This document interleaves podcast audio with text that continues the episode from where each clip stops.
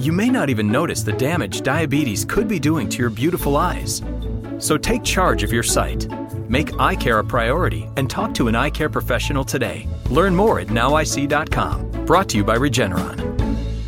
With MailChimp, you get a whole lot more than a URL. You get an all in one marketing platform to help drive sales. That means you can connect your data to make more informed, smarter decisions. And you get powerful automation tools like our Customer Journey Builder to ensure you never miss an opportunity to turn shoppers into loyal customers. So if you're ready to integrate your marketing and boost sales, get started today at MailChimp.com slash smart marketing. MailChimp, built for growing businesses. And we are back on the second hour with uh, Bo Hines. Bo Hines is running in, in North Carolina's 13th district, if I'm not wrong. And uh, Bo, I guess you can introduce yourself better than, than I can. Than I can.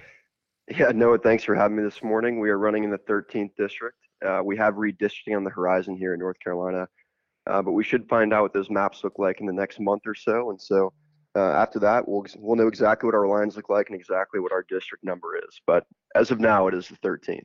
Yeah, first off, shout out to North Carolina. We're probably not going to know until like November. I'm like, why does it take that long? You could have a general idea of what you want to do, but anyway. So I guess, Bo, my real question is, I mean, you're you're like 26, I think, 26, 27 years old. Uh, what really made you say, you know what, I'm tired of living a normal t- mid 20s life and say I'm going to go and you know you've already started getting attacked from the left like what made you decide that you wanted to hop into this race? For sure. Well i mean this started you know quite a while back for me. Um, i grew up in an entrepreneurial family uh, and so just watching the impact that government had on small business owners through regulation and policy is really what initially sparked my interest in politics and just watching my family deal with lobbyists and politicians throughout my childhood. Um, but you know, ultimately, I played football at North Carolina State. I was a freshman All-American wide receiver there, and I decided that after the conclusion of my freshman year, I wanted to transfer up to Yale. So I went up there and I battled the uh, the leftist echo chamber. Uh, I survived, got my degree, and came back down to North Carolina for law school. But I had always had my finger on the pulse of North Carolina politics, and I knew I wanted to serve in some capacity. I just didn't know what that was going to look like yet, and you know, as the political scene unfolded, I realized that we needed more young people to step up and lead. We needed more people that could spark energy amongst our base, especially America First candidates that were leaning more on the populist side, that were going to continue to push forward the vision of President Trump. Yeah, no, I, I, I think you're exactly right. It's kind of why I got in as well. I do have to ask you a question though, because what do you think? This is a this is a question I just thought of. So, what do you think is, you know, because before President Trump, it seems like none of the Republicans were America first, but now it seems like all the Republicans are. Do you think they were America first before, or do you think that you know there's a certain amount of people who are changing? Who are I'm not talking about the ones running, I'm talking about the ones in office who are changing their mind now. What, what do you really think is happening there? Well, I mean, I think there is a lot of grift in our party, and you know, politicians will put their finger in the wind and decide which way the wind's blowing, oftentimes. But I do think in the 2022 class, you're seeing a wave of America First patriots that are stepping up to run. I mean, you have people like Karoline Leavitt in New Hampshire. Mm-hmm. Uh, you have people like Patrick Witt in Georgia. Uh, you have people like Joe Kent out in Washington, Robbie Starbuck in Tennessee. Um, I mean, there's a litany of, of new age generation politics uh, that's coming to our party, and I think it's going to revolutionize the Republican Party ultimately. Yeah, I definitely hope they do. So, if you give me, let's say you and I are, let's let's act like you and I are in an elevator right now. Give me give me your elevator pitch as to why I should vote for you in the Republican primary. Well, right now we need young people more than ever. I think we need people that are unafraid to stand up to the left. We've given way too much ground to radical leftists over the past two decades, and we can't afford to do it anymore.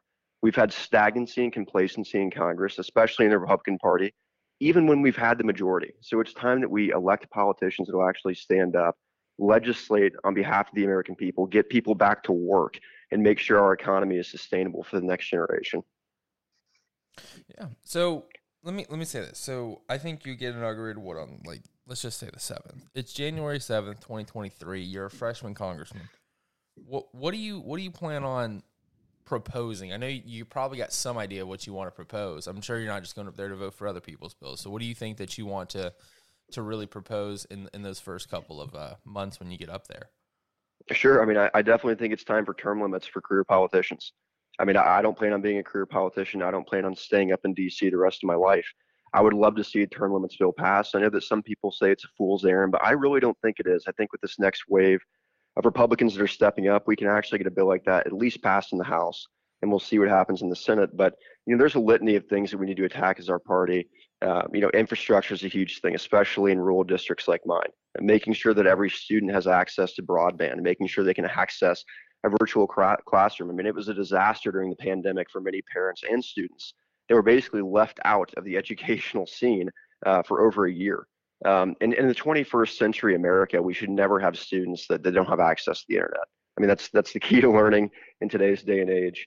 Um, but ultimately, we have to repeal a lot of regulation. We have to we have to make sure that we're not paying people to sit at home anymore. I mean, as I travel the district and meet with business owners, they can't find labor anywhere. I mean, it's an abs- it's absolutely appalling what our government's doing. You know, I, I heard a statistic the other day that I'm pretty sure that you know two parents with two children uh, that are taking every government benefit they can collect are, are getting paid over $120,000 a year. I mean, it's absolutely ridiculous. We have to fix this in order to jumpstart our economy again instead of having this stagnant rising inflation. that's a pretty good gig. I might have to take them up on that. 120. You said 120k a year. Shoot, I, I believe so. Yeah, you might you might have to fact check that. I might need to take them up on that one.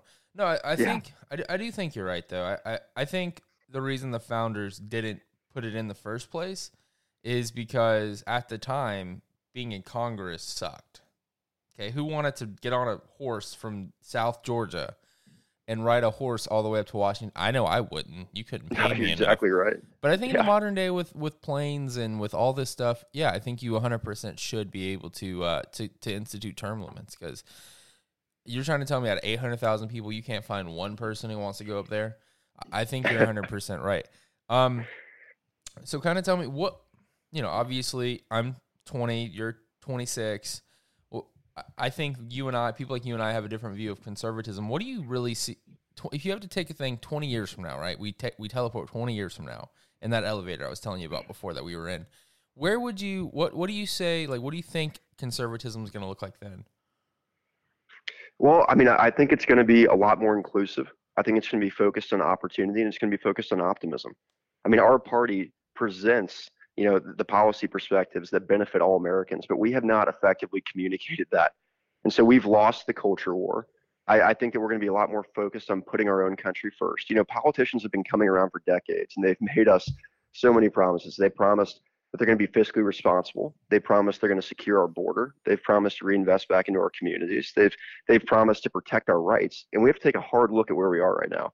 I mean, we have 30 trillion dollars in debt. We have rampant illegal immigration. We have crumbling infrastructure, and we're watching the left try to strip our rights away before our eyes. We can't afford to do this any longer. So I think the next generation of conservatism is going to be a lot more steadfast in defending our values, defending those liberty interests, and defending freedom. Yeah, no, I think you're 100 percent right. I do want to ask you a question because this is, you know, somewhat breaking news. What What was your thoughts coming out of that Texas uh, Texas uh, Supreme Court decision yesterday? Well, I mean, I was very pleased with it um, honestly, I was I was a little bit shocked and concerned because um, initially when we've been watching, you know, a lot of these controversial rulings, we, have seen some some flakes on the conservative right on the court uh, vote with the left, and I was really hopeful that wasn't going to happen yesterday, and I'm very pleased that it didn't. Yeah, I'm. I, I am too. I don't know how I feel about the provision that like a citizen like you and I could sue. I I don't know how I feel about that, but um, I, I definitely think it's a good step. Um, because I think plan, I think we used the right put Roe v. Wade as the big target. I think it really needs to be Planned uh, Parenthood v. Casey first. You know, because undue burden. I hate legal rulings that are broad. Like if you look at Brown versus Board of Education, it said you have to uh, desegregate as soon as as possible without putting like an inconvenience on you or something like that. It's like okay, some schools that was in 1954. Some schools didn't even segregate for 15 years later. Um, but I think you're 100 percent right in terms of you know this could be something that really leads it. A lot of people say that abortion's a state issue. I personally don't think it is. I think protecting life is a national issue. That's kind of one of the things the federal government is supposed to do is protect life. Um, I know a lot of. And I, I, totally agree with that. I mean, I, I think that you know Republicans that are not willing to stand up and say abortion is murder and we have to protect the lives of the unborn should not be in office. Period. Yeah, no, I think you're. I have this thing. It's called the hypocrisy standard, right? And so what you do is you take a label, right? Label could be Trump and Obama. Take it something like that, right? So it's like let's take it like this, right? If I if if a liberal, if I said to a liberal, you know, Trump wants to build a wall and they said that's racist, right? if I can, if I take that and I say Obama wants to build a wall, Obama wanted to build a wall, it, it changed the name, right? So, for instance, the left wants to be able to kill babies that aren't. Uh, the left wants to be able to uh, kill babies that have Down syndrome uh, before they're born, something like eighty percent, right? And they're like, "Oh yeah, that's right, because Down syndrome, terrible, this, that, the other." If I turn and say the left wants to kill black babies because they're inferior, now all of a sudden they're like, "Oh wait, wait, wait, wait a minute."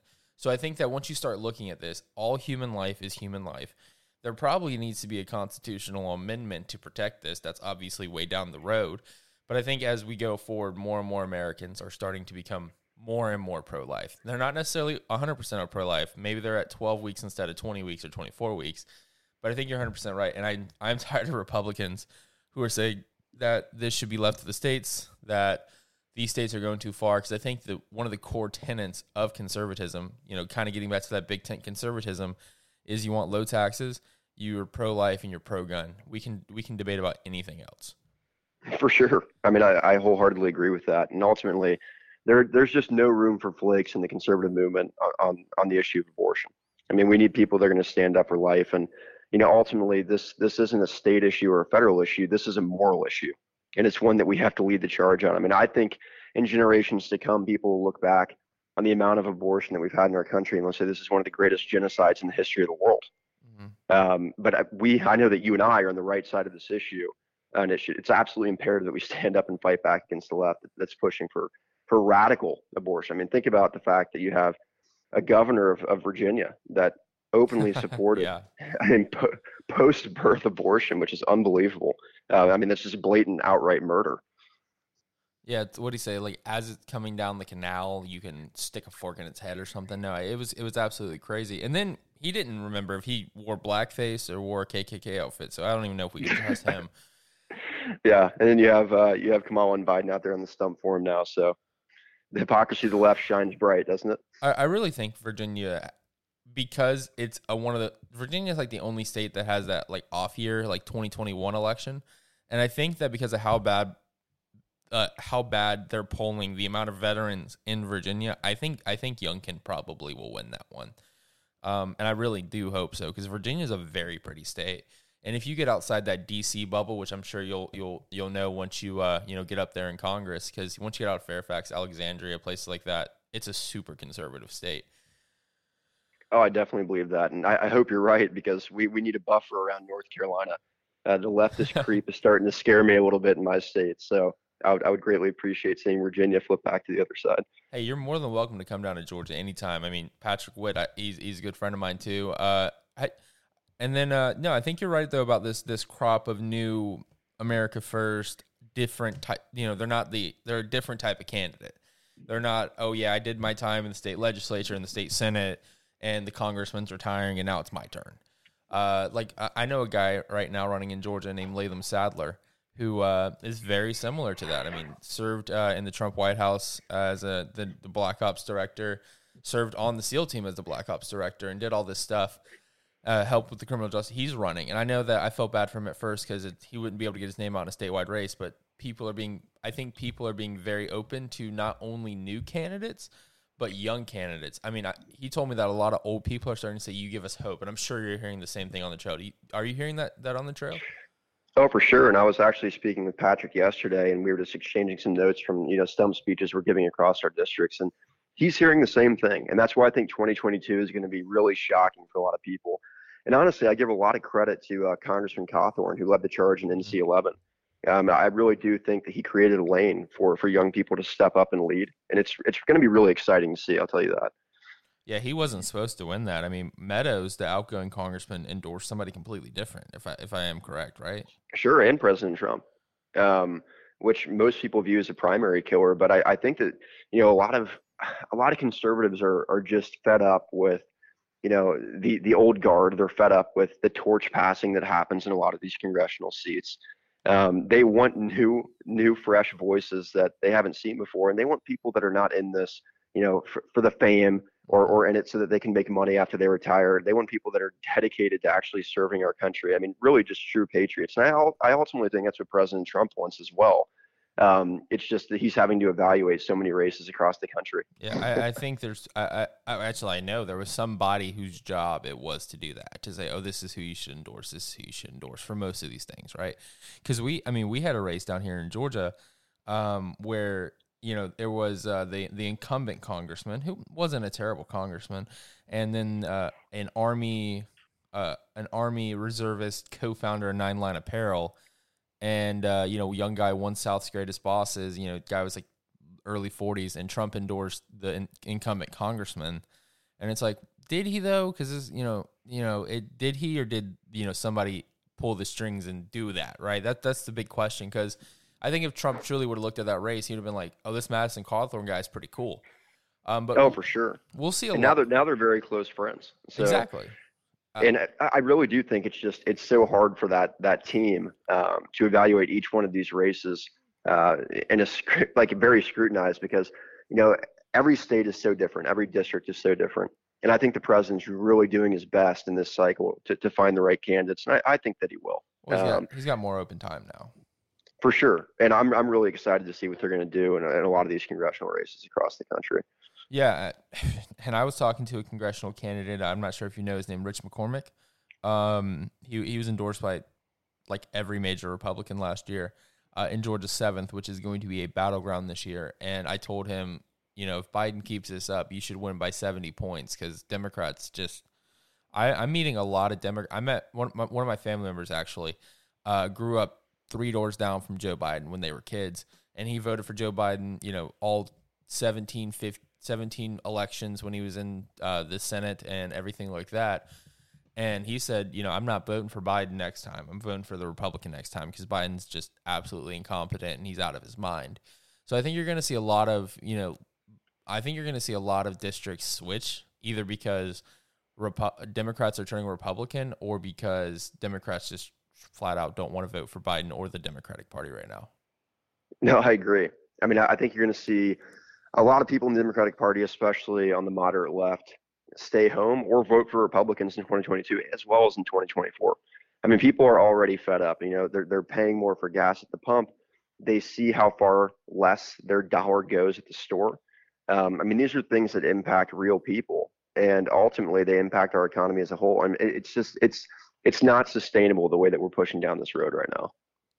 Yeah, I mean, uh, I was talking to Congressman Allen for the GA12, and he was like, you know, President Trump told him that you know if we can get over this hump, I plan on I plan on paying all the stuff back next term, but uh, I don't think Biden's going to make it through the term, so I don't think he has any plans to pay any of this money back. That will eventually, you know, it's like you keep swiping on your credit card until the credit card company comes to your house, and I feel like that I feel like the debt company is in its car on the way to the White House right now. I don't know how long it's going to take to get there, but I know it will not be good. There will be some bad times ahead, similar to the 2008 ish recession.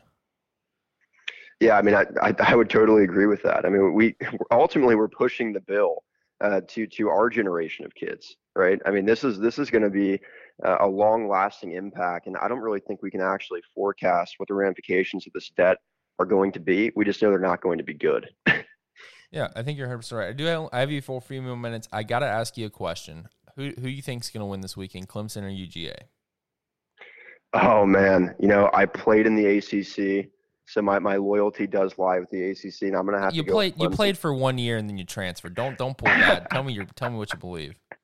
I I I'm I'm gonna go with Clemson. I hate to score, say it. Is there a score uh, prediction? I think it's going to be tight. I'm going to say. I think it's going to be low 30, scoring. I'm going to say 31 to 28. I see. I said the same thing, but UGA 31, Clemson 28. That's what I said personally. It'll be interesting. And honestly, I, I, think it could go either way. I mean, it's it's hard to forecast games in week one because you never know what you're going to get. Yeah, I think one thing that does give uh, UGA the advantage is that JT, the, the quarterback, has played meaningful snaps, uh, and uh, DJ has only played when they were up by like a million points, or up, or he played that one game when uh, Trevor had COVID and they put, were playing a terrible team. So I don't. It'll it'll be really interesting. Any picks on who you think will be the, you know, could win will be in the t- conversation for the national? I know like a lot of my listeners love college football. Figured might as well get your opinion. This is the most controversial thing you'll say all interview. I think that I mean, obviously, Bama's going to be up there. Um, I, I, think that Clemson really does have a shot. I think that Georgia does as well. I mean, I, I really think that there's probably five or six teams that are going to be duking it out at the end of the year. Um, we'll just have to see how it unfolds. But yeah, I mean, I, I wouldn't be shocked. I, I think that Clemson's probably the only ACC contender. Um, to be honest with you, I wasn't super impressed by Ohio State last night. Um, I don't think they're going to survive in the top five very long, especially as they hit the brunt of their schedule here for the next four weeks. But um, once they, lost, I think, I think, I think Bulldog fans, if they can get past this game, they have a lot to look forward to this year. Oh, they're our toughest opponent for the for the rest of the year. I mean, outside of them, our next toughest opponent is probably like Kentucky. Um, so then, but then we got to play, you know, probably, let's be honest, probably Alabama in the SEC championship. And that'll be interesting. It really, it really will. But Bo, please tell people where they can find you, where they can donate, make, I don't know, make phone calls, whatever they need to do. Yeah, for sure. So you can reach out via our website. It's bo4nc.com, both and number 4nc.com. And then follow us on social. On Twitter, it's at Bohines. On Instagram, it's BohinesNC. Um, you can donate via our website, but don't hesitate to reach out. We're looking for volunteers. We have overwhelming support in our district, and I think we're the clear front runner in this race. So we're going to continue to keep our foot on the gas, and we'll be traveling throughout the district over the next eight months. Yeah, definitely looking forward to it. We'll have to do one of these from your congressional office when you win, okay? That sounds good. I appreciate it, Noah. Awesome.